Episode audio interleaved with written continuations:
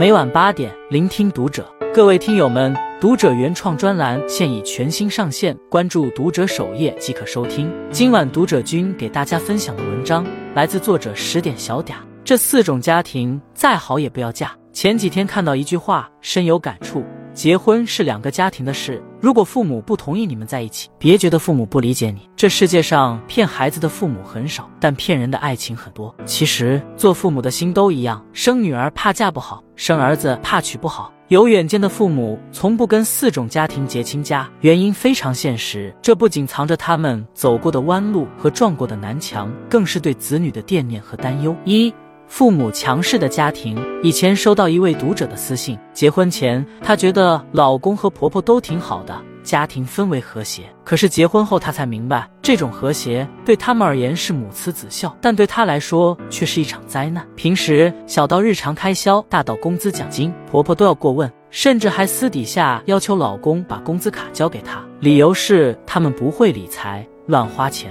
又比如装修房子时，女孩想要简欧风格，婆婆坚持要复古风，不按着婆婆的意思来就不让装修，全然不顾这是孩子自己的小家。这位读者觉得委屈，但每次和老公商量，老公要么平静顺从，要么就跟着婆婆一起说她。结婚前我也是想和婆婆好好相处的，可是现在我明白了，很多人不是你对他们好，他们就同样对你好。一般来说，家庭中的主导者决定着婚姻关系的走向。可是，当主导者为对方父母时，显然这段关系已经错位了。如果对方家庭里父母中有一方十分强势，同时也映射出丈夫的懦弱与缺乏主见，这也意味着丈夫无法以一个成熟男人的身份平衡好妻子和自己父母之间的关系。最后，婆媳矛盾演变成夫妻矛盾，小夫妻的感情再好，也经不起一次又一次的内耗。作为父母，必然不愿意女儿嫁到这样的家庭，受这样的委屈。二，子女不和的家庭。结婚是过日子，面对柴米油盐的生活，分歧是常见的事，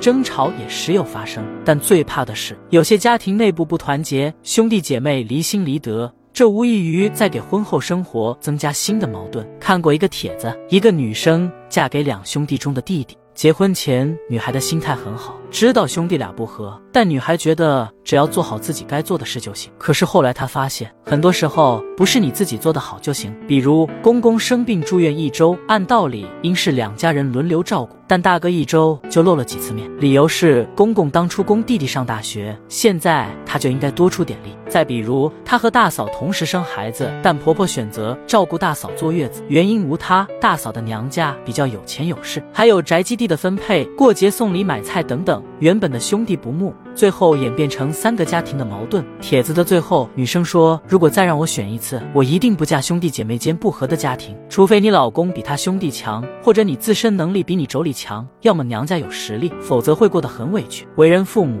哪个不希望自己的子女过得好？但倘若原生家庭中兄弟姐妹间势如水火，矛盾重重，即便是家财万贯。”到最后也会弄得一地鸡毛。嫁入这样的家庭，后果可想而知。三邋遢无序的家庭，都说一个房间就是一个能量场，谁都希望自己的孩子生活越过越好，而不是在邋遢的氛围中过完下半生。不是看不起，也不是指责他人的生活方式，只是一个家庭的整洁程度，很大程度就代表了一个家的幸福程度。同样的，脏乱的背后也传递着一个家的生活态度。无序、拖延、没有追求，也许在当下，很多热恋中的情侣觉得有些小题大做。日子终归是两个人的，以后自己搬出来住就好了。且不说结婚后肯定避免不了与对方的家庭打交道，更别低估了原生家庭对人的影响。从小生活在邋遢环境中的人，大概率都是甩手掌柜，也可能眼里没有活的，也不愿意干活，最后只能是一个人承担了大部分的家务。很多时候，婚姻没有那么多浪漫壮丽。而就由这一桩桩微不足道小事组成。一开始也许是几个脏碗、几团纸巾、几个塑料袋，但更考验耐心、更折磨人的是没有名字的、不被人注意的隐形家务。当你日日都被这些繁琐细碎的事耗尽体力，怎会不觉得委屈？怎么不会心生怨恨？再多的浓情蜜意也会化为彼此厌弃。四。精于算计的家庭，节俭是一种美德。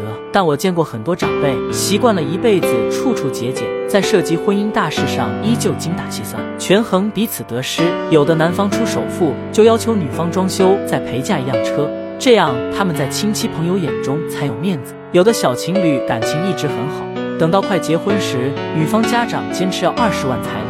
还要五万金饰，不肯退让半分，还有房子加名、财产公证等等，层层博弈，生怕自己的孩子吃亏了。可结果呢？算来算去，算到最后两家反目，又或者小夫妻婚后一直为此争吵，彼此心里都留下了一根刺。其实生活中精打细算没有错，但是倘若连结婚都要考虑自己的利益，这样的婚姻还有什么意义呢？有远见的父母更不会和处处防备、斤斤计较的家庭结亲。谁家的孩子不是被宠着，无忧无虑的长大？还没结婚就算得这么清楚，那日后朝夕相处又怎么能让人放心踏实呢？特别认同一句话：婚姻的本质是一场彼此对付平衡的价值交换，是两个人在一起旗鼓相当的维度里共同努力，而不是满嘴都是爱你，心里都是算计。结婚从不是两个人的事，而是两个家庭的结合。可我见过很多年轻人，父母越是反对，就越是坚定认可那个人，认为是在维护人生的选择权。等到结了婚，才遇到各种不如意，才后悔当初没听父母的话。父母之爱子，则为之计深远。哪怕他们逐渐老去，跟不上时代的发展，和我们的眼界、观念有太多的不同，但千万别忘记了，他们永远是最了解和最爱我们的人。关注读者，感恩遇见。